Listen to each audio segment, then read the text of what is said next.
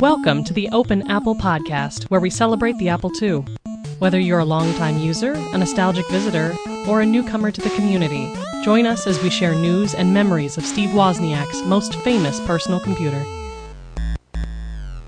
Welcome to show number five of the Open Apple Podcast, recorded on Friday, August 5th, 2011. This is Ken Gagne. This is Mike Maginnis. And how are you this evening, Mike? Are you recovered from Kansas Fest? Slowly, I- I'm getting there. Yeah, It's not an easy process. There's a lot that's published and produced out of Kansas Fest, and it takes a while to absorb it all, in addition to getting catching up on your sleep. absolutely. And then there's the for for you and I, there was a 10 hour uh, drive back to Denver after Kansas Fest. I think Tony is still driving, isn't he? Tony Diaz. Yeah, and actually, I just got an email from him about 10, 15 minutes ago saying that he was passing through Denver. Uh, like right now. More or less. We may wait to have him on another show since we already have a guest this evening who we'll be introducing shortly. Okay, well we'll just wave as he drives by then. Hi, Tony. Hi, Tony. Before we get into this month's show, we have some letters to the editor, I guess you would call them, although we're not really editors. What do you call letters to the editor when you're doing a podcast? Uh, people yelling at us for the mistakes we make. And a couple of compliments along the way. Well, that's true. Yeah. So let's go in no particular order. We had several kind folks on the CSA2 Usenet news group telling us how much they love our show, and one of those gentlemen was Antoine from Brutal Deluxe. However, he did at first say that he felt that our shows had gotten significantly longer, and he was right, because our first show was about 36 minutes, and our most recent show was an hour and 47 minutes. Yeah, we, we tend to ramble sometimes, and, and I think sometimes that's good, and sometimes you know maybe we could, I don't know, edit ourselves as we as we record. Well, I think the reason that we've gotten longer is not only have we introduced more segments like the retro views, but we're also just getting more into the groove. We're getting more comfortable doing a show and speaking into a microphone. So there's naturally more for us to talk about. We're not in such a rush to say goodbye. It also means that there's just a lot of Apple II stuff to talk about. Absolutely. And we tend to talk about almost all of it because we only do one show a month. So if we publish if we do an hour and a half show, that's only about 20 minutes a week because you can pause and resume listening to the podcast at any time. We do have various segments in the show that are natural stopping points, and we put the time marks for those segments in the show notes and in the ID3 tags for the MP3 file. If you're ever wondering when each segment stops and starts, you can find out just from looking at that where to pick up next time. Sure, yeah, that's the great thing about podcasting is this, uh, or at least this version of, of podcasting is it, this isn't live, so you're not required to sit and listen to the whole thing at one time. Although we do hope that you do sit through each episode to its end because, you know, we do try to cut out anything that we don't think you want to listen to. Right. Well, and a couple of people mentioned to me at, at Kansas Fest, and maybe to you too, Ken, was that one thing that they did was they just loaded up their iPods before they left to drive to Kansas City and listen to every episode on the way. That's one of the reasons we published an episode just before the most recent Kansas Fest. People like you and I who had a 10 hour drive to Kansas City, or Carrington and Jeff who had even farther to go, an hour and a half show is barely going to put a dent into their entire trip. So we figure one long episode can't be a bad thing. No, I, I don't think so. We also had a letter from Derek, who attended our Kansas Fest vendor fair and exhibit hall. He was not a full time attendee, although he certainly hopes to be so in the future years. He said he loves our show, but that it sounded like you, Mike, were kind of down on the remastered, remodeled, re release of the Commodore 64 that we talked about last month. I think that says it all. All right. No, I, I'm not down on it. It's just the great thing about this hobby is, that you can approach it from all different kinds of angles. For a, a guy like me, uh, I want the original gear. I want to play with the stuff that came from the Apple assembly lines in, in Dallas and, and other places originally back in the 80s. Uh, a, a box that is dressed up to look like, in this case, a Commodore that doesn't use the original keys. And, and I don't even know if that's the original Commodore 64 shell or if they've re- remanufactured that as well. Just doesn't hold a lot of interest to me personally, but I'm not slamming anyone who gets enjoyment out of playing with a more modern, basically an emulator in a box that looks like a Commodore. I mean, if that's your thing, hey, great, go, go to it. You can get a Commodore 64, the real thing, plus a bunch of accessories and discs and, and everything that you need to get up and running with a real one for a hundred bucks or less on eBay. And this new machine costs several hundred dollars for the cheap one. And I think the mo- the high end one is almost a thousand dollars. So uh, for me personally, I don't see the appeal. But hey, if that's your thing, go to it. Right. In a way, you're almost paying more and getting less because it's just the shell of a Commodore 64. It's not a C64. Right. Exactly. But for some people, you know, the C64 or any other retro computer might be a mere novelty. They'll play with it for a few minutes and then get sick of it because compared to today's computers, it just can't do much. So they might see the C64 as actually the best of both worlds. It has that old time, old school aesthetic with the power that you need to use it in today's world. Yep, absolutely. So I can see how it might go either way. So my apologies, Derek, if it sounded like I was down on, on anyone who wanted to play with that sort of thing. And our final letter was a correction from last month's episode. In the eBay section, we were talking about a SCSI Terminator that I found, and the comment was made that it was a 50 pin Terminator and therefore not very practical for Apple II users. And that was actually incorrect. The SCSI card on the Apple II does take a 25 pin instead of a 50, but then depending on what cable you have, the other end might be a 50 pin and connecting to a 50 pin Apple II device and therefore you would need a 50 pin terminator. Sure, absolutely. And in fact, uh, as soon as we had wrapped up recording the last episode, I walked over to my office and I had out on the desk three different CD ROM models that work with the Apple II that would use a 50 pin connector. So uh, that was totally uh, my mistake for not researching it more carefully before I opened my big fat mouth. And that said, we do make mistakes on this show. We try to research some stuff before we actually get on the air. And we do a lot of editing. As we said at Kansas Fest, when you add in the preparation, the recording, the editing, and then the publishing, about 12 minutes goes into every minute of every finished podcast. We leave a lot of stuff on the cutting room floor as we're looking things up to make sure that we're right. We don't always get everything right because we're sitting here having a conversation and it's meant to be informal as opposed to scripted. If this was a show that we were getting paid to do, and especially if it was a show we were charging people to listen to, then we would have the incentive and the time and energy and motivation to really meticulously study everything that we say on this show to make sure we get it right. But this is something that we want to make different from other media that we already participate in. For example, Mike, you do a lot of writing for Juiced.GS, mm-hmm. and you research that stuff thoroughly. And even in that media, sometimes things get wrong, and we own up to it on there as well. But we don't want this to just be an audio version of Juiced.GS. We want this to just be two guys chatting. And there's a lot of stuff about the Apple II that I don't know. Sure. Uh, me too. That said, we always welcome letters, um, suggestions, and, and, if you hear something that, that we get wrong, please write in, let us know, and uh, we'll definitely make sure we acknowledge that and try to do better next time. Yes, we've been getting stuff wrong since the first episode when Alex Lee told us about which Apple II game was the first one to be translated to an arcade game, and we owned up to it on the second episode, and we'll continue to do so. Yeah, so we do we do appreciate people listening and catching things that we miss and letting us know about it. This isn't uh, the first mistake that we've made, and it won't be the last. I promise. Although we do try. hey, this is Sheppy, and you are listening to Open Apple. Enjoy whatever the quality of the show, we are fortunate to have people who still actually want to be on it. And this month we have a very special guest. Greetings to Apple II user David Schmenk. Oh, well, thanks, guys. I'm a very special guest. I don't know how I warrant that. Every guest is a special guest. okay. yeah, we just like to have another voice uh, out there. Oh, excellent. I'm glad to be here. I appreciate the invitation. We understand we're catching you in the middle of some travels. Always. It seems that uh, the month of July and beginning of August, all we do is drive. Now, you're, you're out on the West Coast, is that right? That's right. Uh, I was in Lake Tahoe this morning. I'm in San Jose right now. Must be nice. well, driving driving through uh, California on Friday afternoon traffic is no fun at all. Well, there is that, yeah. So, David, what brings you to the Apple II community? How long have you been a part of this group? Oh, well, originally I started playing around with, uh, actually, our neighbor had an Apple II he brought in from his uh, lab. He was a professor at Purdue, and he and his son and I started dissecting it.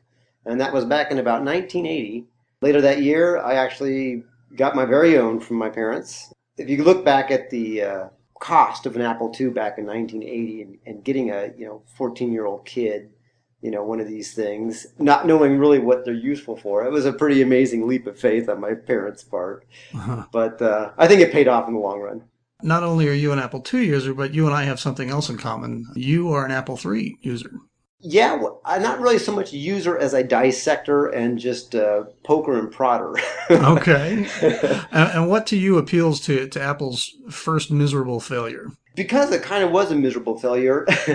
But you actually guys had mentioned something in one of your previous podcasts about uh, you kind of left it there. What what the most sophisticated eight bit computer was, and quite honestly, I think it was the Apple III. It had a lot of yeah, a lot of really interesting technology built into that thing, given this time frame. There, there were plenty of articles uh, at the time in InfoWorld and, and other not necessarily Apple specific publications talking about how the Apple III, uh, the technology in it was far, far advanced for anything else at the time. Yeah, so I think that's the fascination for me and probably for you as well. Absolutely. Yeah. That it's fun to bring it out at Kansas Fest and watch people ooh and ah. Yeah. Well, I didn't originally go out of my way to pick up an Apple III, but uh, uh, I was working at a, a little nonprofit in our town that was using some, some storage space at the local elementary. And as they were, this is a, a building that was just a, a temporary building, but it had a, a storage space underneath it and they were going to take that building down into Reno, and so they were having us vacate. So I went down below to pull out some of the uh, equipment that we had stored down there, and lo and behold, in this corner, I spot an Apple III crushed by a stack of chairs of all things. Oh, wow. Hopefully, I won't get in trouble for this with the authorities, but actually, I mean, it's been there for at least 20 years. So I kind of went back there and I kind of freed it from its uh, cage of chairs, quietly made off with it. I'm guessing nobody missed that. and then when they finally did move that building, they had obviously found other stuff associated with it, and it was all sitting out in the snow. And that's where um, I found a a box, a COBOL programming language box, still in the shrink wrap, Wow. sitting in the snow, and that's what I think you are scanning in currently. Yeah, that's right. Uh, you you dropped that off at, at my room at Kansas Fest. Yeah, I mean, I didn't know what to do with it. I think. Well, you know, if you can't figure out anything else to do with it, you just scan it and put it online and hope people appreciate it. exactly, and you're, you do such a fantastic job of that, by the way. Oh, well, thank you. So, David, what have you been doing with your Apple II lately? You know, I, I used the Apple II probably to about 1986 when I used it basically for a dial-in terminal when I was in college, and I kind of put it away. And then about uh, eh, mid 2000s, I kind of picked it up again when I, I discovered these uh, Apple IIs sitting in the snow. I think I kind of mentioned along with the Apple III. So I kind of got back into programming it and then realized where all the tools had developed into, and I thought, well, gosh, you know, this is still a fun uh, device to program. And coming back to it after, you know, 30 years in the software and hardware industry kind of gives you a, a different perspective on, on what the hardware is capable of and what you want to do with it. I can imagine. I actually had, uh, I was a um, professional acquaintance of John Carmack when I worked at NVIDIA. And uh, at one point, he uh, started working on some device driver code for the uh, open source X server. And he sent me some email saying that uh, he was working on uh, device driver code. I said, well, fine, if you're going to do that, then I'm going to start writing games. Now, this is John Carmack of id Software. Right, and you Wow. can guess which one of us is more successful.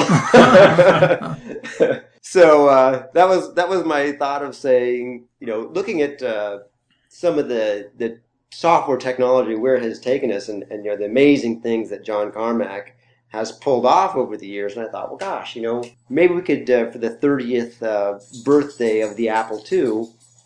Maybe uh, make it do something that nobody ever expected it to be able to do. Yeah, so taking modern tools. I originally was going to do a, um, a self-hosted uh, program, but you know, gosh, it's really hard to do that. the tools are very primitive. So using modern tools, modern emulators, and kind of inspiration from uh, Castle Wolfenstein 3D, I went off to um, create my own sort of two and a half D raycasted first person, and I'll say stealth because I didn't want to do a shooter. I didn't want to, uh, you know, make it just a run and gun kind of game. And uh, so I kind of investigated some technology, and I put a little uh, demo out on the uh, uh, CompSys Apple II group just for people to peruse and, and get some feedback on. And then for the 30th birthday of the Apple II back in 2007, I unleashed upon the world this uh, Escape from the Homebrew Computer Club, which uh, was just sort of a silly premise for a game where you are Steve Wozniak and you're trying to escape from the uh, Homebrew Computer Club after showing off your Apple II for the first time, and uh, all the bad guys are out to steal your invention. I had never played your game before, and so Kansas Fest was the first time I'd seen it, and I was really impressed because I was one of the beta testers for the Apple II GS version of Wolf 3D, and I know how many obstacles had to be overcome to get that kind of graphical display on the 16-bit Apple II, and to see something similar on the 8-bit, I honestly didn't think that was possible. Wait, so this is a, a, a 3D type, not like David said, like it's not a shooter, but a 3D game on the Apple II, the 8-bit Apple II? Correct. Wow. And I made sure it was going to run on the actual hardware that was available in 1977. You know, I'm I'm, a, I'm an 8-bit Apple II kind of guy, so the 2GS doesn't hold a lot of interest for me. But uh, the idea was to present something that would run actually, you know, on, on a on a Rev Zero Apple II that uh, would have kind of blown people away back in 1977. Well, it's blowing people away in 2011. Well, that actually kind of tickled me because I did this back in 2007, and, and I thought uh, people had just kind of gotten bored and tired of it. So uh, when I did this session, I didn't really expect much uh, much interest in it. Well, for me, I remember when you uh, released it in 2007, and, and the title kind of threw me, and I, I sort of went, I downloaded it, and I went, oh, I'll look at this later, and, and never actually played with it. Kansas Fest this year was the first time that I've actually you know, sat down, looked at it, and played with it, and man, that's just amazing stuff. well, I'm glad you guys were were uh, liking it. Uh, Absolutely. And I know I wasn't the only one. yeah, it was just kind of a fun little, uh, like I said, stupid computer tricks. Well, in the Apple II community, that's all it takes to be famous. We are easily amused. that that's good.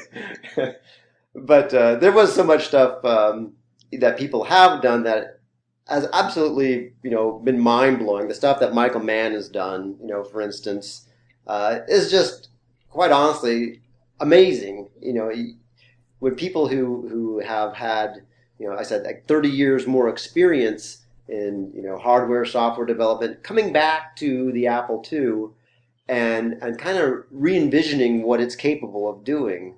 Uh, it's quite impressive, you know, because that's what I think attracted us all to the Apple II in the first place. Was that here's a here's this open machine that you can configure and you know poke and prod and make it do anything you could imagine, and that's still true today. Yeah, I'm guessing, you know, for, for a lot of us, that's why we keep coming back to this machine. Get what's new and exciting in retro computing with 2 News.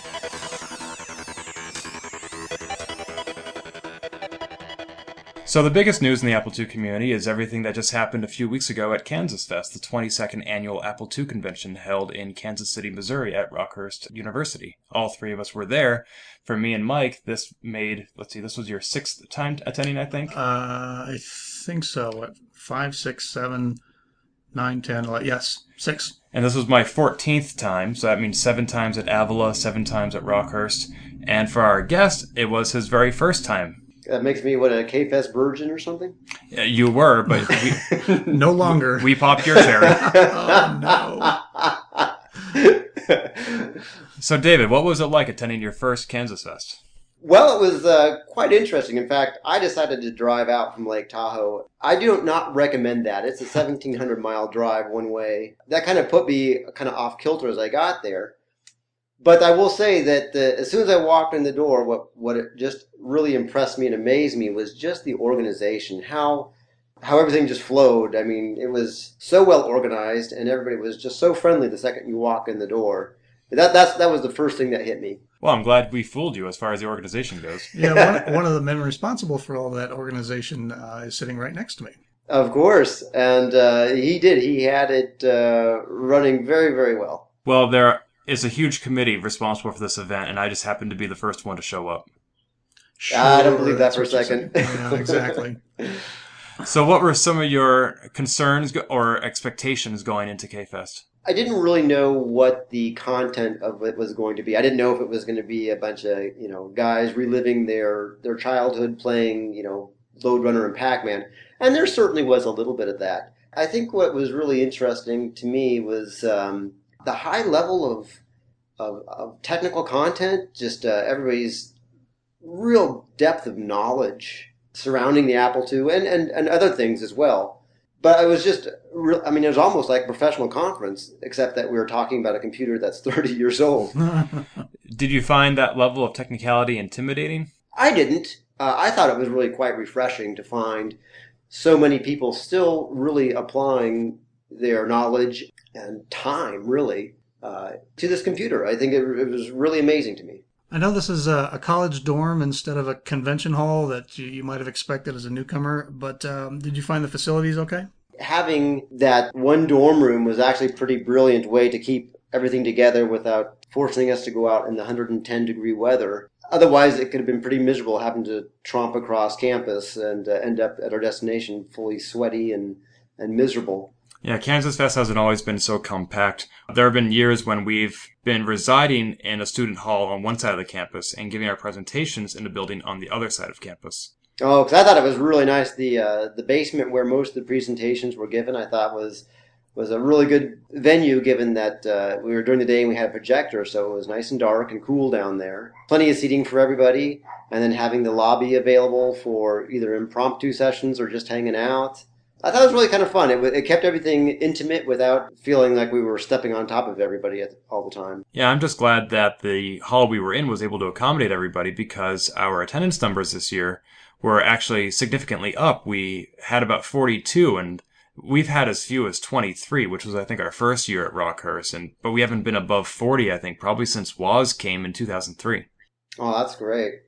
And there were so many people. It was actually almost difficult to meet everybody like I wanted to. So, uh, you know, I tried to, to get around as much as I could. But uh, yeah, having so many people there and it was it was great. It was just hard to to to really uh, meet everybody that was there. Well, it sounds like you have a good reason to come back next year.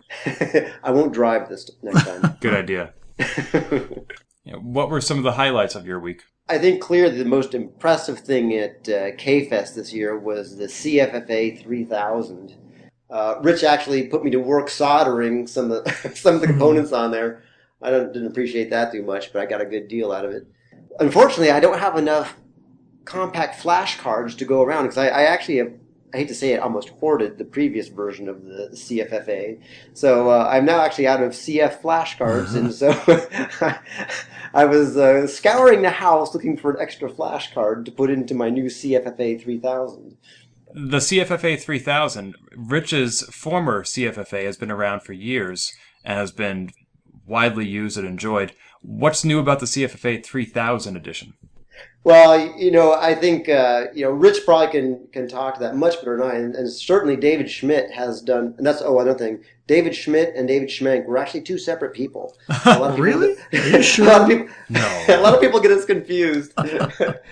David Schmidt has a much better uh, way of presenting himself, and his he does he does videos about a lot of the ADT Pro that uh, he's very involved with and also has been very involved with the CFFA 3000. And he does like professional grade videos on these things. Well, there, there's you, there's David Schmidt, there's David Craig, the one who posted all of that, uh, the documentation uh, on the Apple II and Apple III. And then there's Dave Ottalini of the Washington Apple Pi.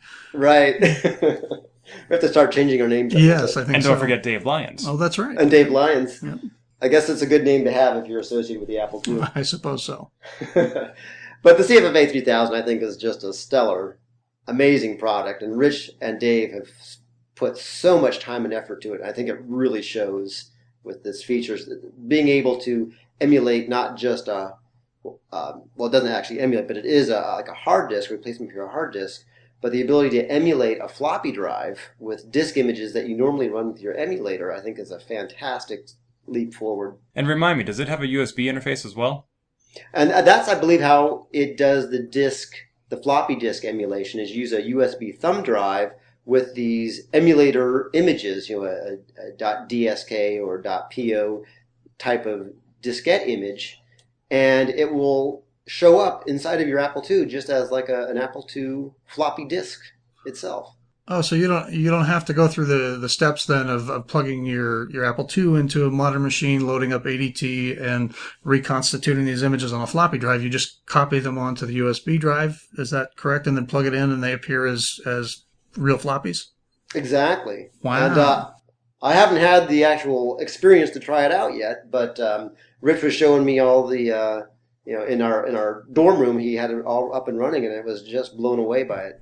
Yeah, he put on a, a really great impromptu session um, and, and kind of showed the Kansas Fest attendees sort of around the, the new features and it was uh, it was really impressive. I think everyone there was was kind of blown away by that.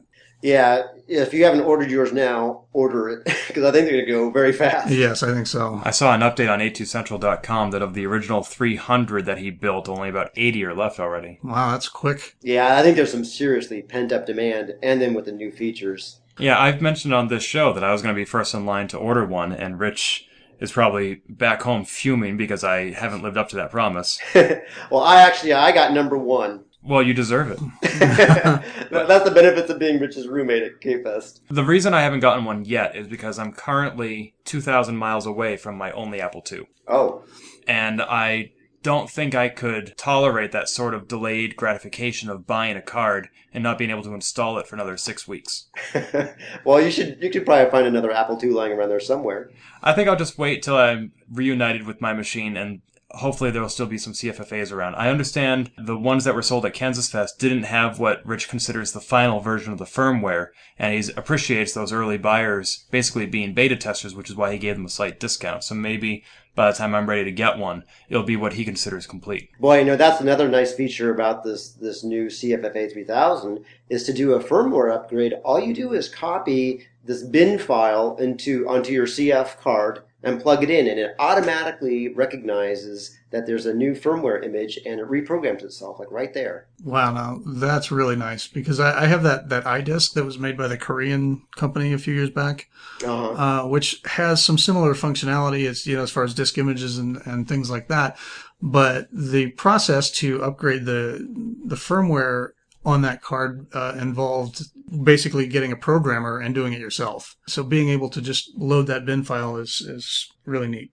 Yeah, and it makes being a beta tester so much easier. I imagine. I remember when I had the Ramfast SCSI card, every time they came out with a new firmware, I'd have to send back the chip, and they would send me a new one with the new firmware on it. Isn't technology great? Amazing. Unlike Ken, I don't really have an excuse. I actually bought one of these cards at Kansas Fest, and it's sitting in my office, uh, still unopened. Sadly, so is mine. Well, it's not like we don't have enough other toys to play Well, with. that's true. yes. Now, you seemed to know Rich Dreher before you even got to K-Fest. How was that? Well, yeah, uh, we go back a few years. I think the CFFA product is about the greatest thing that happened to the Apple II pretty much ever. And Rich is very, very open with it. And so he had the firmware source code, and I was kind of just perusing it, kind of curious how it all worked. And I noticed that there was a uh, loop that transferred data from the actual CF card, and it was doing a little extra checking that didn't really re- wasn't re- required in that part of the loop. And so you can actually remove those checks from the inner loop and speed it up about 30%. And so I contacted Rich and I said, you know, uh, great product. I love it, but here's a way to make it maybe a little bit faster. And so that actually started a, a relationship that we've kept up over the years. And uh, in fact, it was him and I prodding each other to actually to go to K-Fest this year. So that's why we were roommates. We didn't know what to expect, and we figured uh, it would be a safe bet to be each other's roommates. So that was the first time you'd met? Uh, no, we'd actually met face to face at the um, the Vintage Computer Festival out here on the West Coast. That was at the um, The Computer History Museum? the History Museum. Thank you. Yes, and so he had come out uh, years ago when uh, that was still going on out here, and I met he, him and Dave Lyons at that a couple of times. But that was about really the only face to face time we've really ever met. David, what was your favorite presentation from Kansas Fest? Well, that'd be kind of hard because they were so diverse. Just all, all the sessions were just were just so impressive. Daniel's work on on not only his Hackfest entry, but dissecting the two GS chips and how they actually functioned on the inside. He black boxed them. Although I didn't really get to to see his presentation live, I was still recovering from my drive.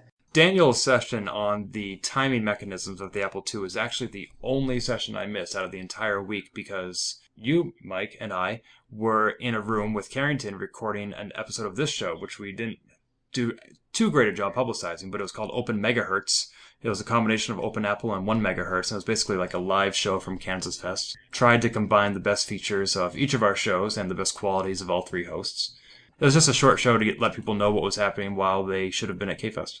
Well, more like two and a half hosts. It was you and Carrington, and then me trying to wake up. I can't believe we recorded that at nine o'clock in the morning. I was still half asleep. You know, we did it. We did it on a Friday, I think, and, and at that point, for me, the sleep deprivation had really started to set in. So Well, you know, I went back and I listened to the show later, and Carrington put us both to shame. I don't think he got any sleep at all that week, and he might as well have just hopped out of bed because he was ready and raring to go. Yeah, that, he's really, really good at, at podcasting, that bastard. So Go back to Canada. there was one thing I wanted to correct. Uh, we talked about uh, wizardry um, being programmed in assembly language, and that's why uh, Silver and Castle was done in BASIC to prove that it could be done in BASIC, and I'd said assembly language, and wizardry was actually programmed in Pascal. Not that it's a big difference, but it is a difference. So I'm sure if you'd gotten some more sleep, you would have gotten it right. that's it. Yeah, that's that must have been what it was. But later that weekend, we had our own session about Open Apple. We talked about what goes on into a production of the episode. We played 15 minutes worth of bloopers from the last five episodes. We actually had to call that down from a half an hour. And that was a pretty effective demonstration in my mind of why we don't do live episodes at Kansas Fest like Ryan has in the past. What were some of your other favorite sessions, David? uh, Ivan's work on networking the two GS and the twos together was actually quite interesting since I've spent quite a bit of time myself doing that, and to find somebody else who has dissected and got working this this old technology with the new technology. I think that that's another thing that I thought was very interesting is how people applied new technology to our favorite computer, our old 30 year old Apple II. Sheppy's Sweet 16 emulator is amazing, and he knows probably more about the 2GS than anybody living, I, I think. Sweet 16, in my opinion, is the premier Apple II GS emulator on the Mac. On any platform. Eric Shepherd, or Sheppy, who recently divested himself of Syndicomm and gave it to Tony Diaz, has used his newfound availability to get back into coding and released a couple of products at Kansas Fest, including an update to Sweet 16.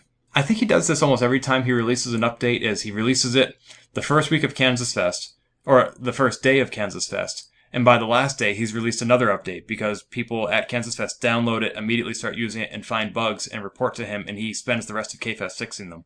His own little personal hack fest. Pretty much. That's a good point. But this new version of Sweet 16 uh, has some pretty nice updates. It supports uh, mouse wheels and two finger scrolling on trackpads, which is something that a lot of people are used to for navigating Windows in the Mac. Now they can do it in the Apple II as well.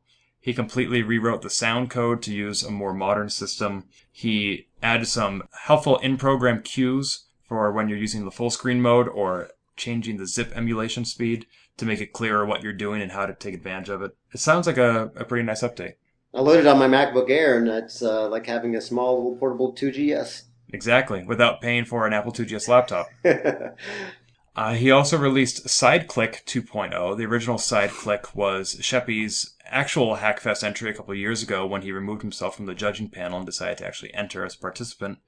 SideClick adds the ability to right click to the Apple IIgs, which is again something else we expect in modern operating systems. And the new version lets you right click on icons in the Finder to do get info and stuff like that. I haven't installed it myself uh, because I don't actually spend a lot of time in the Finder, but I imagine for those who do, it really closes the gap between GSOS and Mac OS 10. Yeah, this is not a utility that I've had any um, experience playing with, but it sounds like it could be, as you said, very useful for people who uh, use the Finder a lot. Now, another product that was shown at Kansas Fest, which I was impressed with, since we were just speaking about Sweet 16, was the Pseudo 2 emulator that Martin Hayes has been working on. This is a Java based. I thought it was JavaScript. Yeah. It, it is, it's a JavaScript uh, web based emulator. Right, and this is something that he can load onto almost any machine, such as, I think he was showing it actually running on his jailbroken iPhone. He had it running on his iPhone, and, and he and I uh, played with it, uh, Droid X. Uh, we couldn't get it w- completely working. It wouldn't load an image, but for what it does, it does it really well. I know that he actually got to Kansas City a couple days before Kansas Fest, and that way he was separated from all the distractions of his home life and was able to dedicate himself to working on this project for days going into Kansas Fest because he was so intent on getting it running and running well. He told me how the more features he added, the slower it got. And so he basically, in the end, had to dedicate himself to optimizing it, not adding new features, but just getting it running at one megahertz speed. He said he was inspired by another online Apple II emulator, and, and he showed it in his presentation. And that one, I forget what its name was. It wasn't in color, it didn't have sound, and it was really, really slow. Uh, so this represents definitely a, a, step forward from that. And I don't think this one has sound either, but uh, other than that, it's it's a big improvement. Doesn't the FTA have an online emulator called ActiveGS, which uh, Bill Martens uses to run the virtual Apple site. Uh, they do, yeah. So how is this different or new? Um, what Martin's done? Well, I guess we're going to have to get Martin on to tell us because I don't know. I'm sure he could probably go into a lot more technical detail than either of us could. I think so, yes.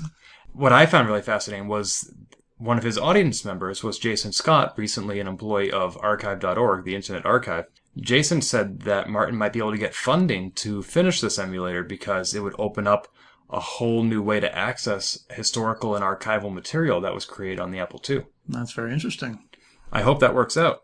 Uh, but now we're all back from Kansas Fest. Uh, you know, Bob Bishop came and gave a great keynote and stayed for most of the week. Jason Scott, a former keynote speaker, was there. The Kansas Fest committee is already into full swing, planning next year. We're doing drafts of the logo for our new design. We are reaching out to potential keynote speakers. We are securing the dates for next year. Uh, nothing has been confirmed, but I'm pretty sure it's going to start around July 18th. Excellent. That will be on the website once it's definite. Great.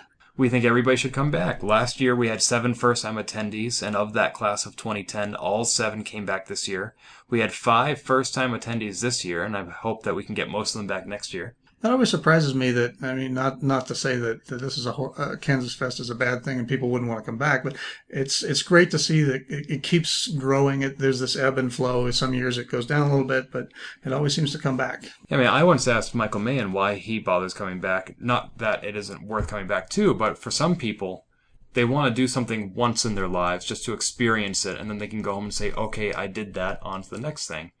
But Kansas Fest doesn't seem to be like that. They keep coming back, and we want them to come back because that's really how you grow a community is not by getting fly-by-nighters, which we also appreciate, meeting new people, but getting them to keep coming back and become members of the community and contribute something such as giving presentations, which some people come to Kansas Fest a couple of years to acclimate themselves before they have the courage or something that they think they know enough about to present.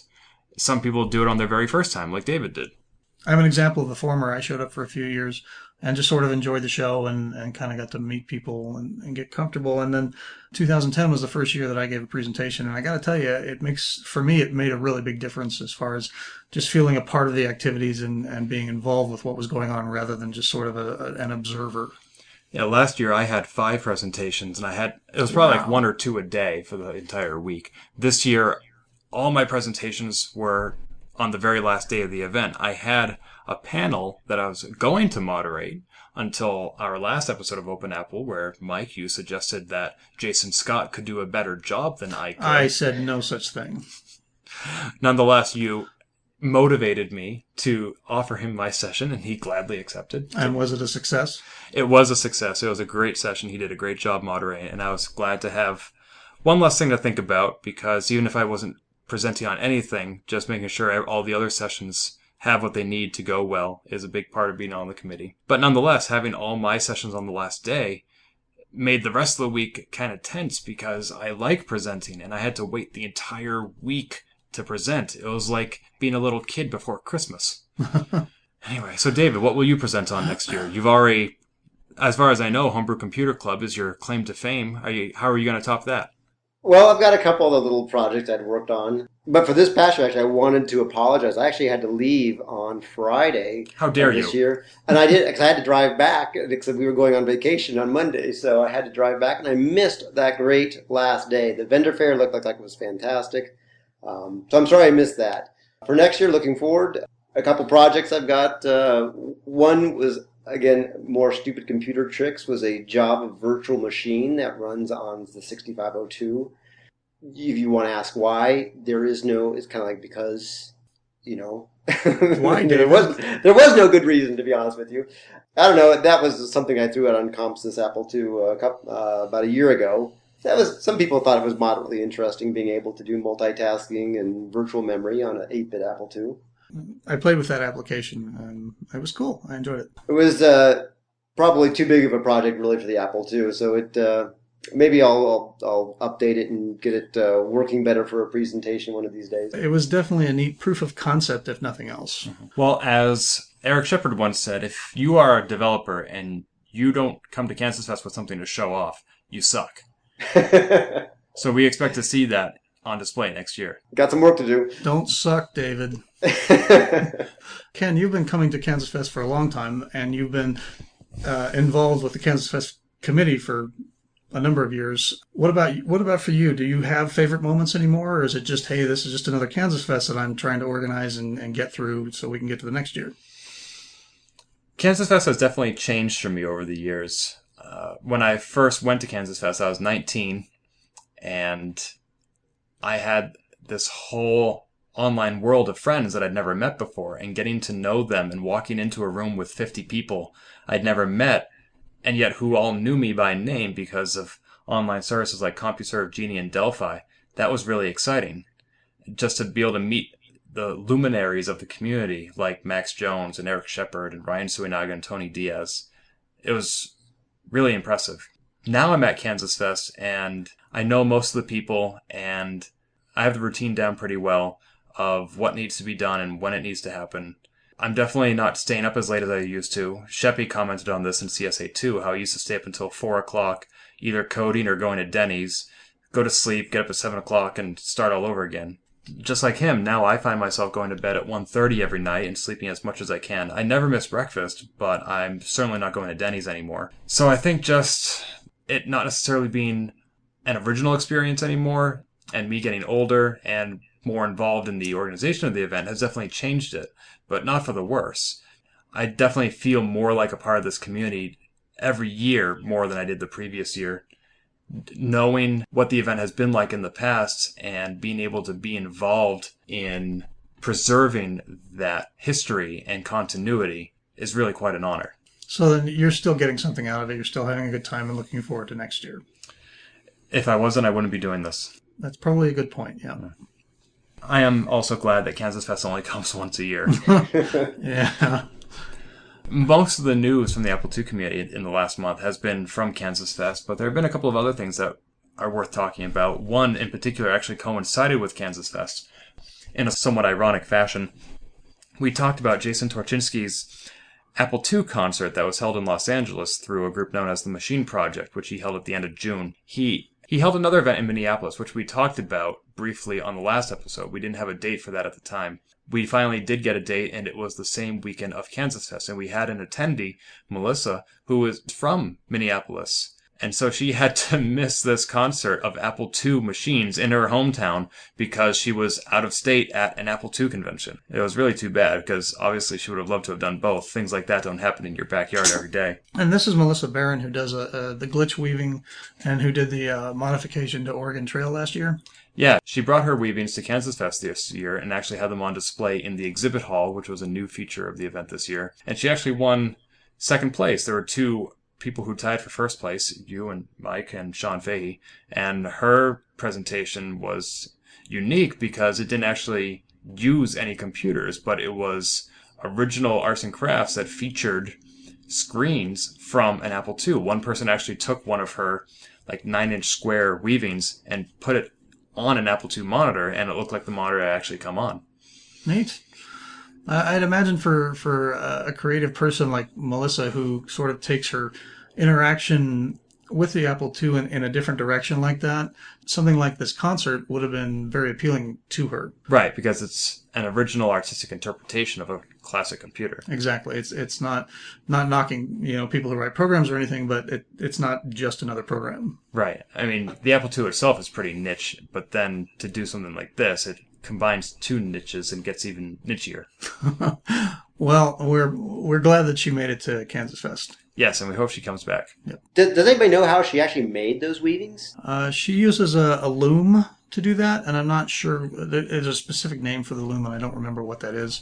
I know what the name is, I just don't know how to pronounce it.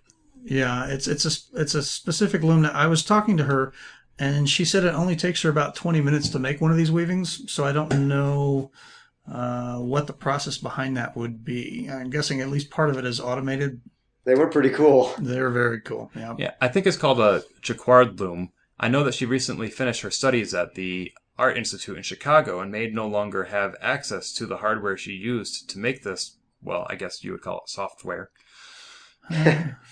Uh, but she was giving a private presentation to me and I think either Martin Haye or Andy Malloy. I think it was Martin. And she was letting us hold these weavings and she was telling us how they are designed so that the more you handle them, the more they disintegrate. She was telling me how she's fascinated by the concept of impermanence and the idea that things aren't made to last. So I hope she does get the opportunity to make more because I would hate to see her current collection disintegrate. That's sort of an interesting viewpoint in light of the vintage computing hobby in general, which seeks to preserve and make these things last as long as possible. She's qu- quite the iconoclast then. I guess we're going to have to get her on here and just kind of grill her about it. Speaking of preservation, Ewen Wannop emailed me with some preservation work that he's done recently. From 1981 to 1992, Ewen was involved with the British Apple Systems Users Group, or BASUG, and they published a magazine called Apple 2000, which he was involved with. This user group had a software library which has previously been preserved and made available as a disk called Tabs, which was sold from Syndicomm. Now that magazine has been scanned and uploaded as PDFs, and all seven volumes can be downloaded for free from their website. Yeah, I downloaded those myself and I've been reading through the, the PDFs. Uh, there's some really good stuff in there. Have you gotten to see these, David? I have not. There are so many great scans out there. It's hard to keep up to date with them all. Yeah, espe- especially if you didn't catch these the first time around, to just come into this collection of scans and have literally thousands of pages to read about the Apple II can be quite daunting. But I downloaded one issue and I was really impressed to see that it was 80 pages. I'm sure that was easier 20 years ago than it is now. But it was not just the Apple II. It was an Apple users group, not an Apple II users group. There's some Macintosh stuff in there. And some Apple III stuff. Excellent. Mhm. Now, Mike, as a scanner yourself, you know, a not a piece of hardware, but a person who scans, did you have any observations as to the quality or nature of these scans? Uh, well, I tend to think that uh, a scan is done best when you don't really notice that you're reading a scan. The closer it looks, I mean, obviously it's not going to be the same as holding the paper in your hand and flipping the pages. But if I'm reading through a PDF and I'm not noticing, oh, this is too gray, or this text is too light, or this color is weird, or or there's dirt on this, then then I think that that's a, a pretty high quality scan, and Ewen has definitely uh, pulled that off with with this collection. I don't think that the text was OCR'd. Is that correct? Uh, I don't remember. Uh, I I don't think that I tested for that. I guess I, I didn't try to search for any text in there. Because I know that doing OCR correctly can be very laborious to make sure that the automatic character recognition was actually correct and accurate. Do you feel it's better to just let the automatic scan run by itself and put that out as opposed to not doing it at all? Or if you're going to do it, should you do it right? Well, it, sort of depends. For myself, I'm currently using uh, Adobe Acrobat X or 10 or whatever they call it. And the OCR in that is actually very, very good. And so for, you know, if, if like, for example, I'm doing these Apple III COBOL manuals that, that David donated or lent me, for those that each there's three or four manuals and each of them is you know 200 pages. I mean i just don't have time to sit there and go through each page and each character and make sure that it's right. Um, so in that case I, I tend to leave it to uh, adobe and and hope that it gets most of it. So far it seems to have. Now if you're doing like a magazine like computus where there's a lot of code in there, you know, a basic or assembly language uh, code that needs to be entered in there, and you want to search on that, then that generally requires a little bit closer supervision to kind of go through and make sure that it's that it's getting this is a zero, not an O, um, and that sort of thing. But for a, a, information general knowledge magazine like a user group newsletter, uh, I think the Adobe's OCR facilities are just fine. What you find is like the, the best way to actually sit down and read with them? I love to put those scans on my iPad and just kind of, uh, you know, kind of flip through them sort of uh, as a virtual manual, sort of as they originally were meant to be viewed. How do you always go through them? I have found the iPad to be supremely useful for, for reading manuals in, in that fashion. In the past, if I was working on an Apple II, I would prefer to, to actually print the manual out or print out the pages that I needed to look at as I was working on it because I didn't want to have to go back to a computer screen, sit down, page through, and find it. The iPad's portability and high resolution make it a, a, really nice option for having that thing sitting next to me on the desk as I'm troubleshooting or, or exploring. Yeah, it's always nice that we're into the retro computing, and it's nice to have the actual tangible manuals next to you. But so many of these were unavailable that way, and to have the scans is just fantastic. Right, this is definitely a nice alternative. Do you use an iPad as well, David? We actually have two of them now. I don't know how I ended up with two, but my son and my wife pretty much confiscated my first one, so they gave me a good excuse to buy a second one. Yeah, I absolutely love it. I uh, I really do enjoy using it as as a, a browser of, of documents and Netflix. And is that just through Apple's own iBooks app? Yeah, I, I, um, with iTunes, it's really nice being able to import you know, PDFs and uh, EPUB documents. So I have all of my Apple II manual scans in uh, under iBooks, and that way you can, you know, whenever the uh, urge hits me to look up that uh, 6502 mnemonic, there it is. Right. Yeah. The, the, the nice thing about iPad and, and the Safari browser on the iPad is if you go to one of these websites and click on a link that's to a PDF, the browser will ask you if you want to open it in Safari or if you want to open it in iBooks. And if you say, I want to open this in iBooks, it automatically imports it into your iBooks library so that it's there later. I didn't even know that. That's great. When you scan something into a PDF, you preserve its data far longer than tangible paper might, but you still lose the physicality of the product. And one of our community's historians is going just the opposite direction.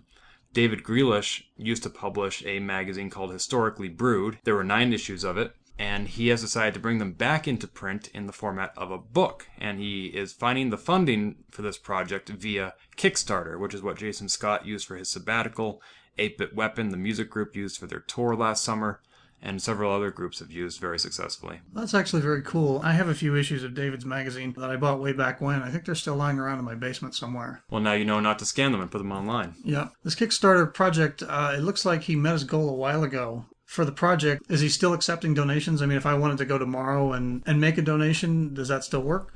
Yes, it does. Kickstarter runs until the end of the fundraising period, not until the goal is met. And his Kickstarter ends at 11 p.m. Eastern Time on Monday, August 15th. His goal to raise $1,200 by that deadline was met a while ago, and it's currently at just about $2,500. But the more money he raises, the more advanced copies of the book he sells. Right now, this is pretty much the only way to guarantee your copy of his book, is basically by pledging money to pre order it. Well, that's nice to see that, that uh, the community donated so quickly and so much. This, I think, will perhaps encourage other projects, especially within the Apple II community, for people who have similar ideas and are wondering if it's possible. This sets a precedent. I hope so. Mike, I noticed at Kansas Fest when Sean Fahey, with the help of James Littlejohn, brought a variety of wares to be donated or purchased. Among his collection was a lot of magazines, including Nibble, which has already been scanned by Mike Harvey and Brian Wiser. But I'm wondering if you picked up anything to add to your own scan collection. Uh, I picked up a few of the Softalk magazines. There was a there was actually a decent collection this year of Softalk, which I think everybody was kind of eyeing those magazines pretty hungrily. Um, well, it's one of the few magazines that really hasn't been scanned and isn't available online for the Apple II. I you know went through before they were available for to, to pick up because they laid them out on the table the night before so people could go through them and just sort of see what was there and I sort of tried to focus my attention on on the Softalks that had articles pertaining to the Apple III, just because that's sort of what I where my hobby has taken me lately. Um, and I think I have I don't know six or seven Softalks that I brought home with me uh, from Kansas Fest. What about you? Did you pick up anything? Actually, I don't think I grabbed a single thing from Sean's collection. Hmm. What about you, David? Oh, I did not. I kind of had to bail before those things became available. For oh, that's right. That was Saturday up, morning. So, yeah. yeah, there was quite a collection there, though. So, what did you go home with that you didn't go to Kansas Fest with, besides the CFFA? that was uh, that was it, and a lot of good memories. Excellent. Oh, that reminds me. I, I, I, showed up this year with the Titan 3 Plus 2E emulator for the Apple III. It was nice because David brought along his, and that actually helped me troubleshoot some issues that I was having with mine. So I wanted to say thank you for that. Oh, sure. Well, you were. I wasn't bold enough to actually plug that thing into my Apple III. Not sh- sure what it was going to do. So yeah, you'd mentioned that a few times, and so I figured I would just go ahead and do it, and then tell you about it after I did it. And and I'm glad that I did because your card worked just fine. Excellent, and it was able to help you out. So we, yep. we both won. Definitely. So I was browsing through the old wiki the other day. Uh, and I was reading the Apple III entry, and there's a link in there. Now, this is fairly common knowledge if you know anything about the Apple III. Steve Jobs sort of gave the layout specifications for the case for this thing before they had even engineered the, the board. Uh, and he handed these specs off to a designer with the Apple Industrial Design Group named uh, Jerry Manock. Jerry later uh, on kind of took some of the blame for this thing overheating and being a failure. At a recent talk at the uh, Computer History Museum, he sat down and sort of explain why the case wasn't actually the problem with, with the heat. Um, and so th- there's a, a video on YouTube that you can watch. It's like an hour and a half. But as I was watching this, uh, Robert Brunner, another uh, IDG alumnus, came on and talked about his involvement with the Apple industrial design.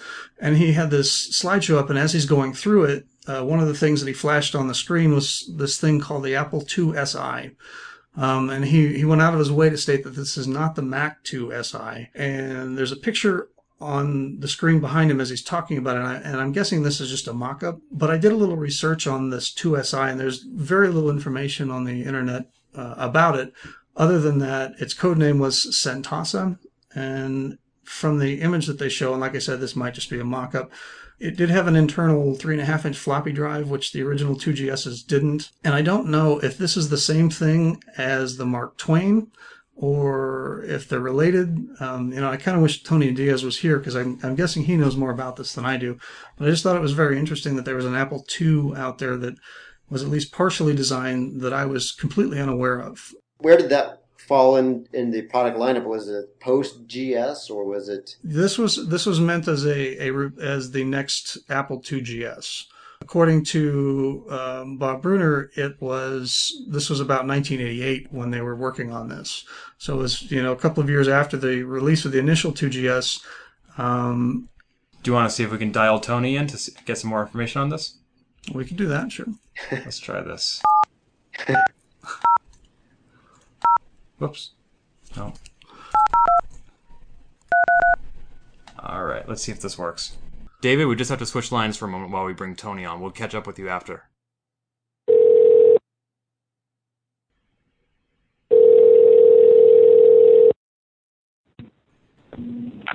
Hello? Hello, Tony. It's Ken and Mike. Hi. Hey, are you still awake? Yeah, I will. I'll be awake for several hours. Hey, we have a question for you. Go ahead, Mike. We're, we're, well, first we're recording the the latest uh, Open Apple podcast, and I, I was just talking about this this Apple II SI. Have you heard about that? Two SI. Um. Well, there's two things. Somebody on eBay actually called a Mac 2SI a 2SI, but there, I believe there was something else that was probably more vaporware than anything else. It had a has a look like a 2GS, but a really much a much thinner lip. It was a mock-up. I think it was just a wooden block. Okay, is that what that was? Because there there was that the video that um, Robert Brunner gave. He was giving a speech at the Computer History Museum, and he talked briefly, just very briefly about it. And I guess he said it went as far as as getting to tooling. Tooling might have been see that well, Mark Twain was uh, Mark Twain was after that. He said this was codenamed the Centasa. Now, I suspect by tooling it meant they might have made that wooden block. okay. Mock up. Uh, if you look at the when you read the book Apple Design, it talks about it talks about what they go through for prototyping, where they'll actually just make a resin block that's usually solid. Sometimes it's even just wood CNC machine to route it out, but a lot of times it's kind of weird plastic. And like I've got a, I've got a few. I think I have a Chinook another Mac hard drive. It's basically made of the same stuff. Okay. You can just drop it. But I don't. That the ROM three and the Mark Twain were the next renditions of the 2GS, and nothing ever got made that fit in, in another case design except for the one we know. Okay. Yeah, because the, the picture he showed actually had the, the internal three and a half drive mounted on the other side of, uh, as opposed to the Mark Twain. Yeah, that's the one you're thinking about. I know. I, I know that picture. and That I, that's in. The, I think that's in the Apple Design book too. Is it? Okay. And it's basically a block of wood. Okay. Well, I just, you know, we were talking about it. And I just wanted to make sure that, that, you know, I wasn't talking out, out of my butt here. So, so we figured we'd give you a call. Aha. And I Cool. happen to and I happen to be in town too. So You do, yes. Well, thank you for the help. We, we appreciate it. okay. Thanks, All right, Tony. Catch you later. All right. Bye. And now let's get David back on the line. Hello, David. Oh, you guys are back. All right. Sorry about that. I, Oh, no problem. Did you get a hold of him? Yeah, we, we did and, and determined that this thing the was probably a block of wood that never really got out of the design stage. But I wanted to make sure that, you know, I, I wasn't just blowing smoke, so we got Tony on the line, and that was cool. He has an amazing collection. He really does. Yeah. If there's an, an, an Apple II product that was designed or, or even talked about, he probably knows more about it than anyone else. And there's another Apple product, Mike, that you recently came across or thought you might have. I saw on your Facebook page that you thought you might have met a coworker with a working Apple One. Yeah, no such luck for me on this one.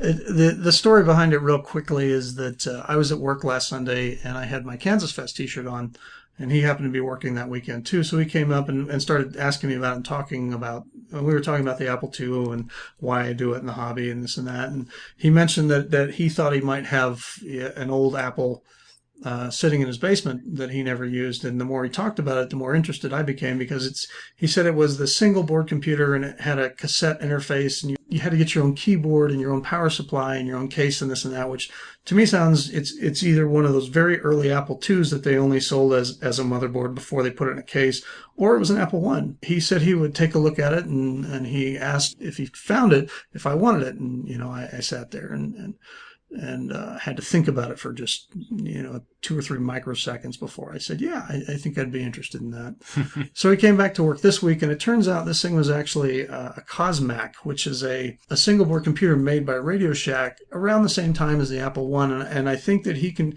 he saw the word Mac as part of the name of this thing, and he confused it with Apple. So no such luck. Did he still offer it to you? He did, and I'm going to take it, but uh, it's not an Apple One, and I'm guessing I can't get $213,000 for this.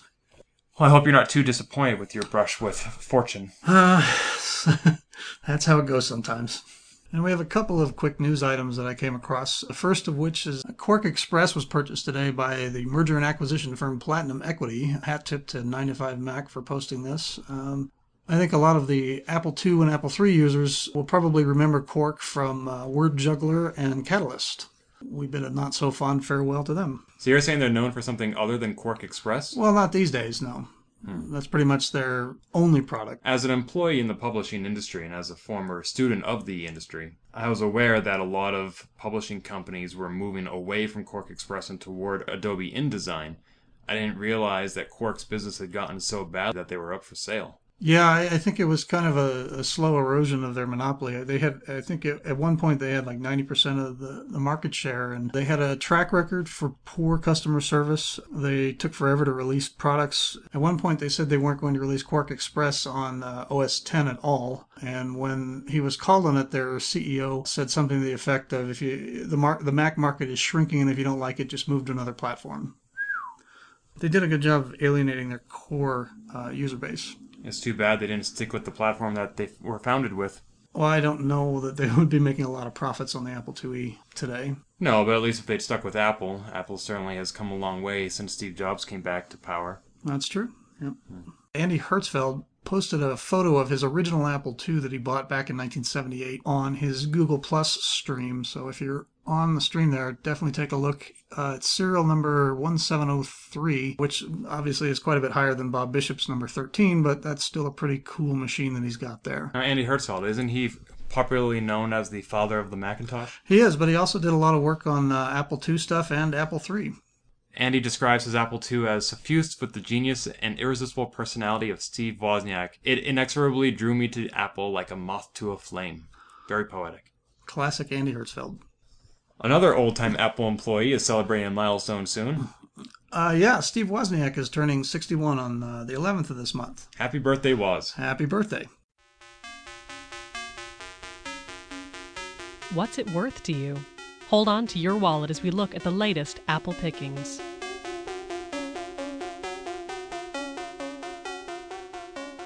David, tell me about your experiences with eBay.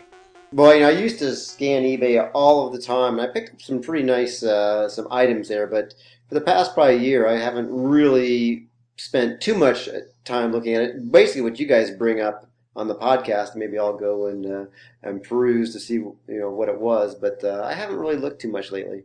Probably better for your pocketbook. I know it is for mine when I stay off of eBay. Exactly who tries to go and reclaim those uh, computers long lost to time. Yep. Well, before we get into this month's auctions, we have a follow up to last month's auction. Just briefly, we talked uh, last month uh, about the Transwarp 2 uh, that was for sale on eBay. Now, this this was not the same thing as the Transwarp GS that James Littlejohn was selling to pay his way to Kansas Fest. This was actually the next version of the Transwarp for the Apple II that was pulled from the market before very many were sold. Sean Fahey, it turns out, was the purchaser of that Transwarp 2. So, congratulations, Sean.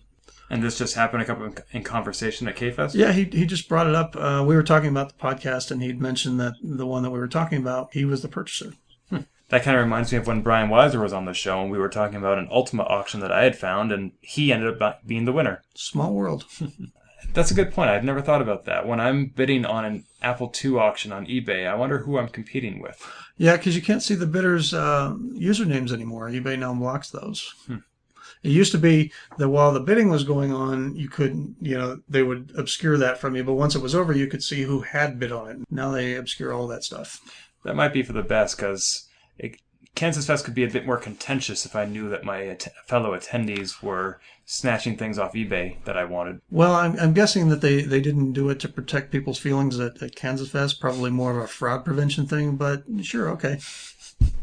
So do you guys snipe, or do you just kind of set your maximum bid amount and just hope for the best? It kind of depends. I, you know, if I'm look, if there's something that I really want, then I use a service called Auction Sniper. But I found that even with that, I kind of have to go into Auction Sniper, set the amount that I'm willing to pay for it, and just walk away and not look at it again. Because otherwise, I'll go in. Oh, I should bump that up by a dollar. I should bump it up by five bucks. You know, but other than that, um, you know, I'll just say, okay, this is the max I want to spend, and if I get outbid, then I get outbid. Very good. I hope I don't ever have to bid against you. I'm not actually very good. It's been a long time since I bought any Apple II thing on eBay for more than five bucks. The closest I came was the Castle Wolfenstein painting, which we talked about months ago, and I had successfully submitted a bid of about $525, which was well beyond my budget. And fortunately, it was not beyond somebody else's because it went for 2000 wow. There are times when I, after the bidding has ended, I, I kind of breathe a sigh of relief that I didn't win that. You know, because then how am I going to pay for this?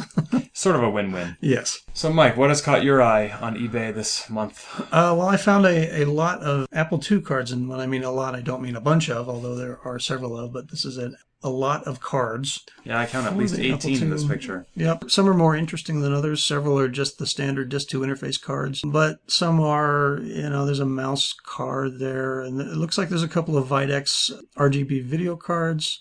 What's this one that says Microsoft on it? I, I think that's a, a soft card that, that might be their first one, judging by that.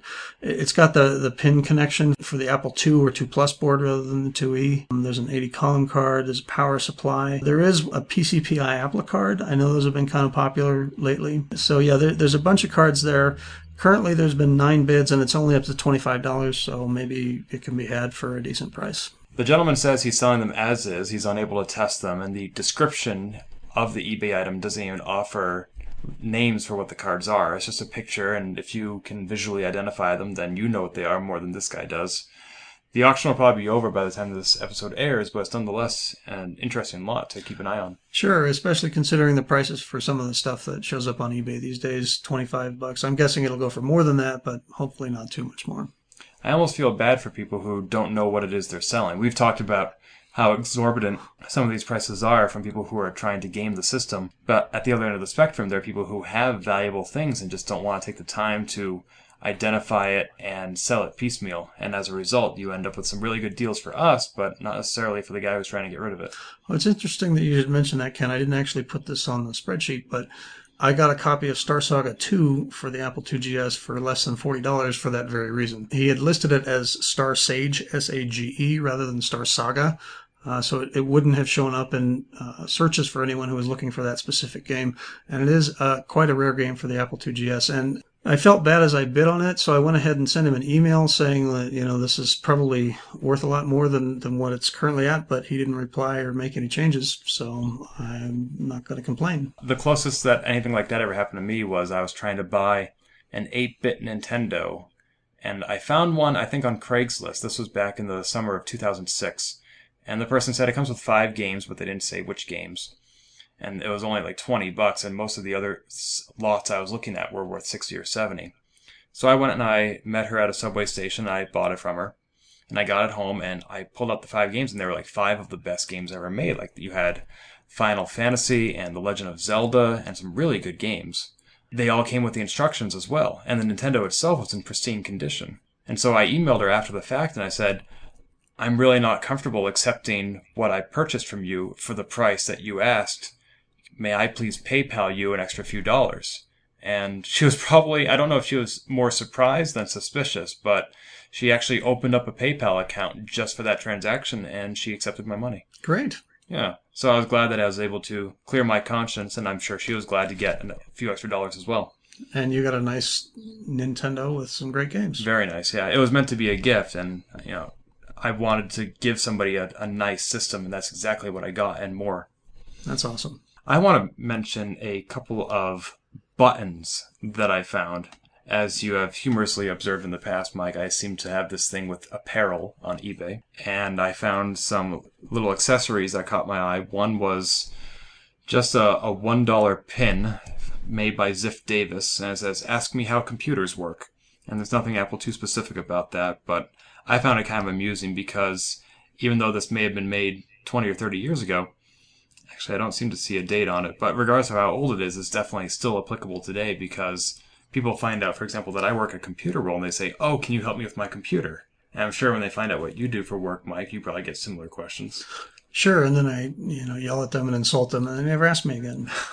no, in, in all seriousness, uh, yeah, I, I do get a lot of requests like that, and, and that's that's a neat button. David, are you your family's resident IT expert? Unfortunately. but my wife got me a T-shirt that says, "No, I will not fix your computer." I've seen that. Yes, I think I actually wore it at K-Fest. And yet you probably do fix them anyway.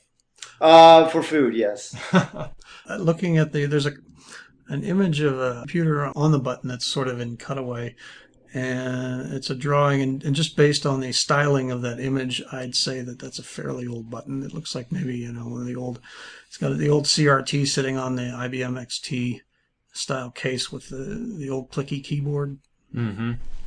Yeah, it says that it came with the book. I, I think the title of the book is actually how computers work and there there have been multiple versions of that Oh, okay. And speaking of buttons that are apparently relevant to our... What's wrong? no, Oh. nice segue You always make fun of my segues. no i think it was a good one This is the hardest part of the show. here we go Speaking of buttons that are relevant to our lifestyles, there's one that's been emailed to us three times, the link to it.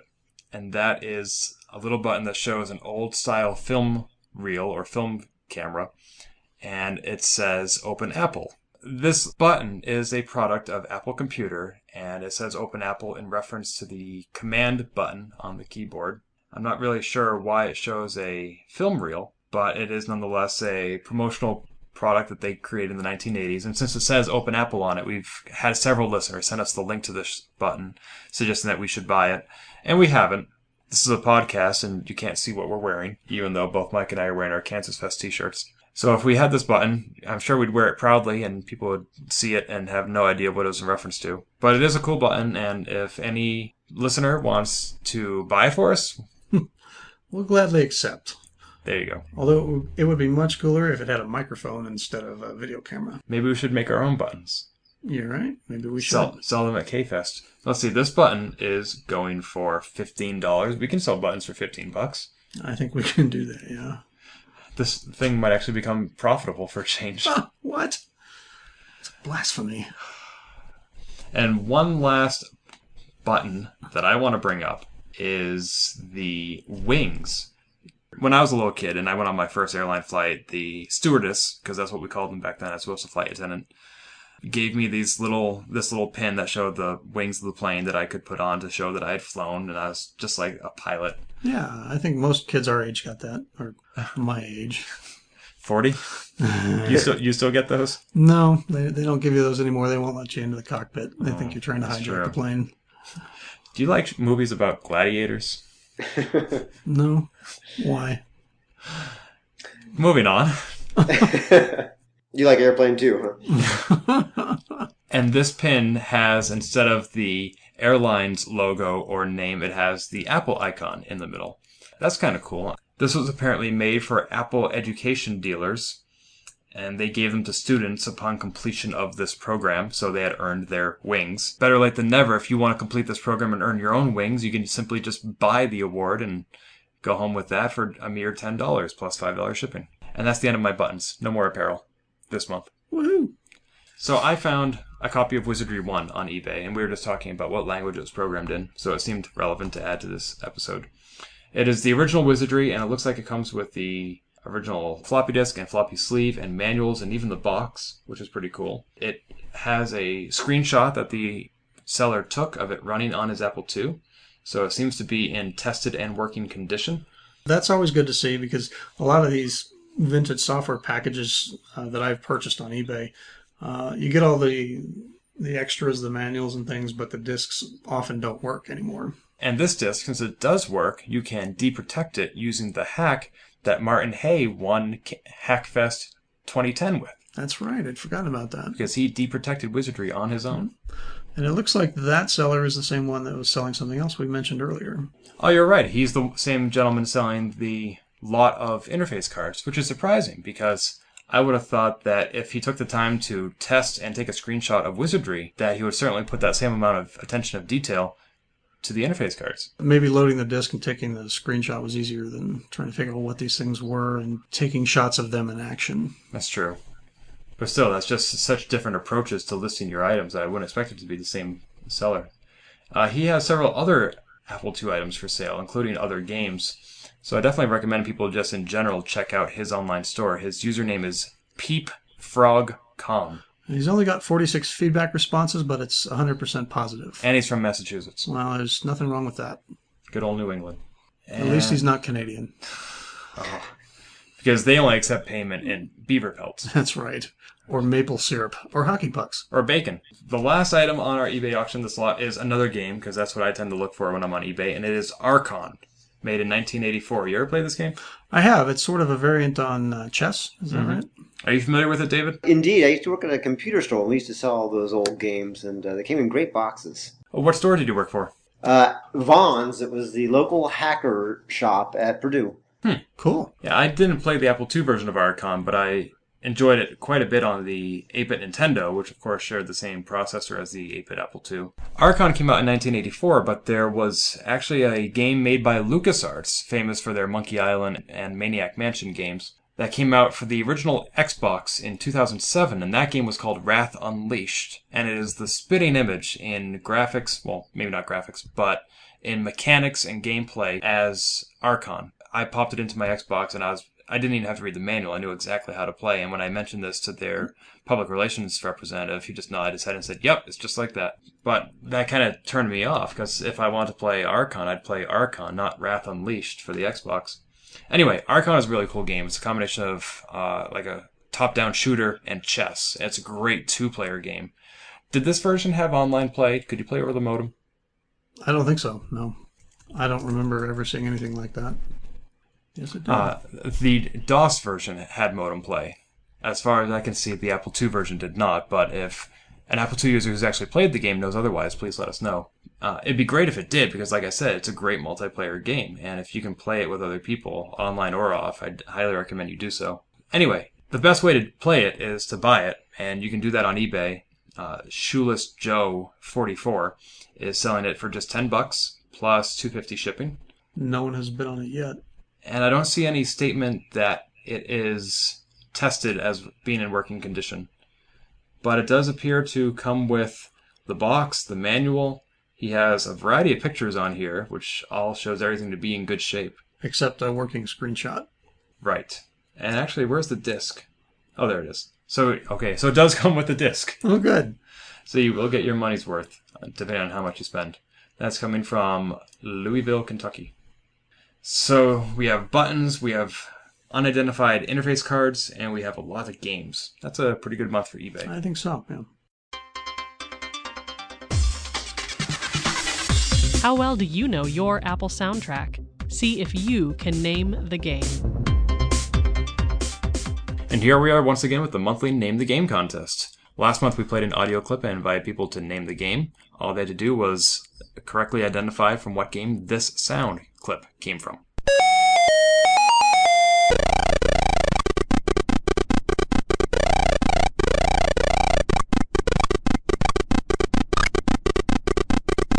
So I think this is a pretty well-known game because everybody who wrote in got it right. Uh, I don't have direct experience with it. I was more of a Donkey Kong guy, but Mike, that game was Hard Hat Mack. That is correct. I, I spent many hours playing. How many levels were in that game? I have no idea. I didn't say I was good at it. I just said I played it a lot. I see. So we had several contestants this month, and we put all their names into the hat. And this month's winner is Anthony Manger. Hopefully, Anthony, I pronounced your name right, and if I didn't, I apologize. And this month you win a complete set of 300 Baud magazine. All three issues in hard copy will be mailed to you. Excellent. I haven't actually seen the third issue in print yet. I know it became available to PDF earlier this year. I think it took them a while to get around to printing the copies. Yeah, I think that's ultimately what did them in was trying to put together that last issue. So mm-hmm. that third issue in print is probably going to be pretty rare. So maybe we'll be talking about it on the next episode of the eBay pickings. Maybe so. And now that we've closed out last month's Name the Game, that opens the way for this month's. And here is the game for the August episode of Open Apple.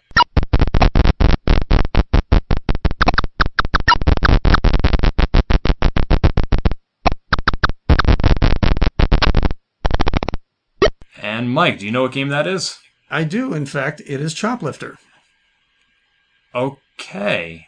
Thanks for ruining that. Oh man, I'm sorry. I just got very enthusiastic. Well, I guess that means that this month's listeners, all you have to do is write in to name the game at open-apple.net and let us know that the game is Choplifter, and you will be entered into this month's contest. The prize this month is a $20 gift certificate to the Juiced.GS online store. It was announced at Kansas Fest 2011 that Juiced.GS will be publishing in 2012 another four issues, and this gift certificate can be used to renew your subscription or to get a new subscription. You can order anything up to $20 for free, essentially, no matter how many items it is. For example, if you want to buy some PDFs. If it is less than 20, you do not get cash back. Or if your order comes to more than $20, you will get $20 off. Good luck. I'll be really impressed by whoever gets it wrong. I, I will be sad for them and sort of laugh a little bit. And usually, at this point in the show, we talk about all our other gaming related goodness that is relevant to the Apple II world, and this month we don't actually have much. There was no G Shizen contest at Kansas Fest this year. There were no. There weren't many games being played. The Galaga machine at the Rockhurst University campus, the first day I showed up, was not there. That's right. We were all very disappointed. Well, I marched right into the conference services room, and fortunately, the staff member who works there, she and I are Facebook friends, and so I knew just who to go to to get the scoop on where this machine was. And it had been sent out for repairs, which it has in the past, and one year it actually was gone the entire week of Kansas Fest. It was a very, very dark Kansas Fest. Hmm. This year, the Galaga machine came back the very first full day of Kansas Fest. Well, you really turned the screws on her, Ken. No, she was extremely helpful, and I very much appreciate Miss Kemp's cooperation. Uh, she knows how important this is to us, and I don't think she had to pull any strings. I think she was just very dedicated to finding out what the story was and relaying it to me, and I very much appreciated that. Yeah, that's very awesome. Thank you. Yeah, We go a- Rockhurst. We had a great time playing, or at least I did. Yeah, because Galaga came out for the Apple II, right? Probably in some form that wasn't called Galaga. back then all sorts of games were being cloned like you had hard head mac instead of donkey kong and there was this other donkey kong game that i can't remember the name of it was very similar to the second level i think it's the second level where you're pulling out the rivets in the steel beams to make the whole tower collapse Yeah, that's the second level of uh, Donkey Kong. and i'm trying to remember what apple ii game was exactly like that level i remember you had this little guy who made a sound whenever he ran he ran pretty quickly and when he stopped moving he had like one leg out and one arm up. And my brother used to call him K Man because he looked like the letter K when he was standing still. That's not Apple Panic, is it? I don't think so. Isn't that? That's more of a Lode Runner clone. Yeah, I thought so. Hmm. I don't know. Ring any bells, David? Uh, I was always bad at games. You didn't play many of them on your Apple II? No, I'd load them up and, and check out the graphics. I was always fascinated by uh, by how they looked and uh, tried to figure out how they did what they did. But I, I was and always have been bad at games. So you were more interested in looking under the hood than getting your hands on the joystick. Exactly.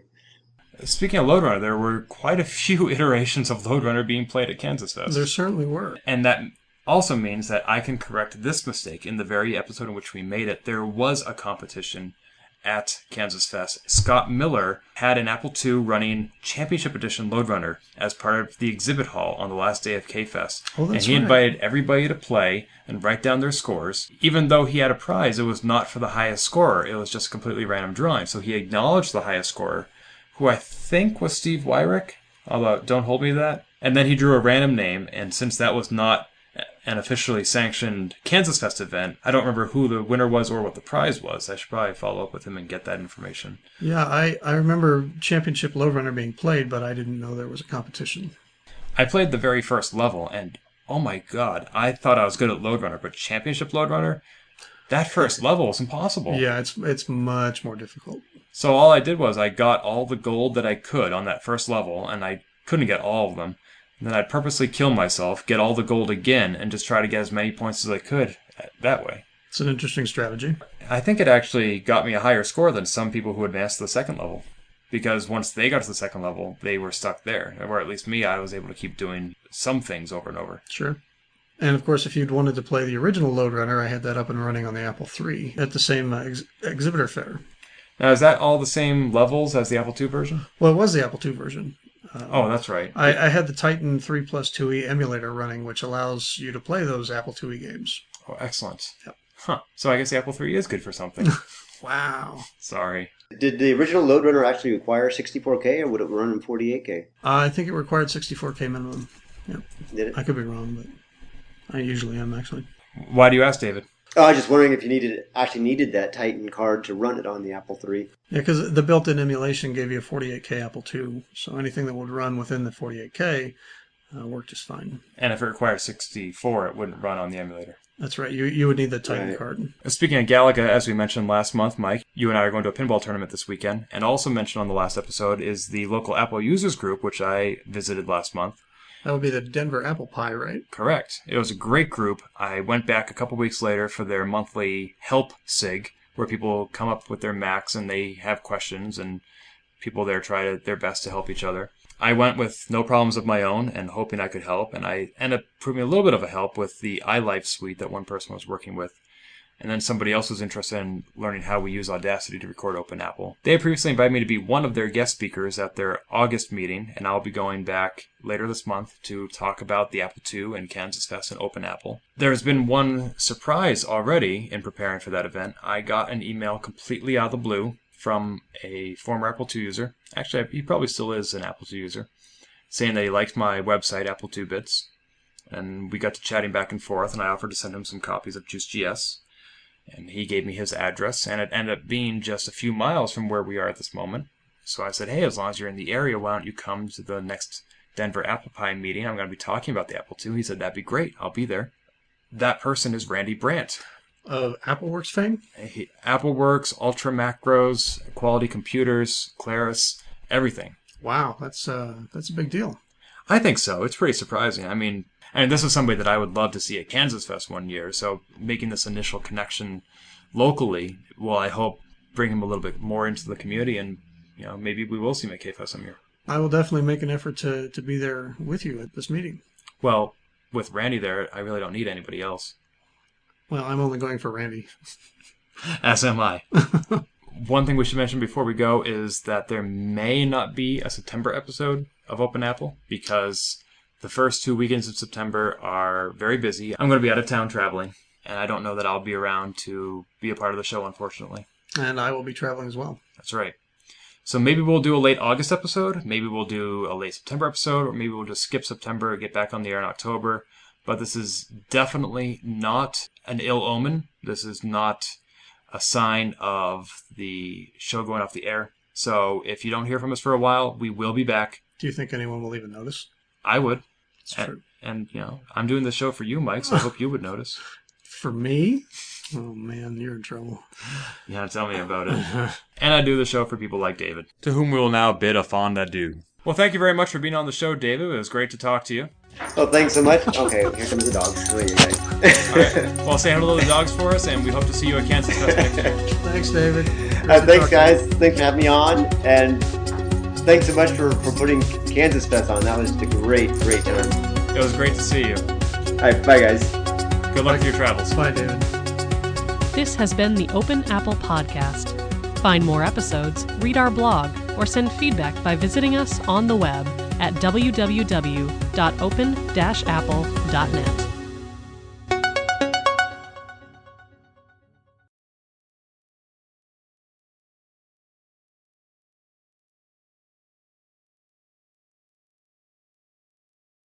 And now a word from the D-Pad podcast. Find them online at dpadup.com.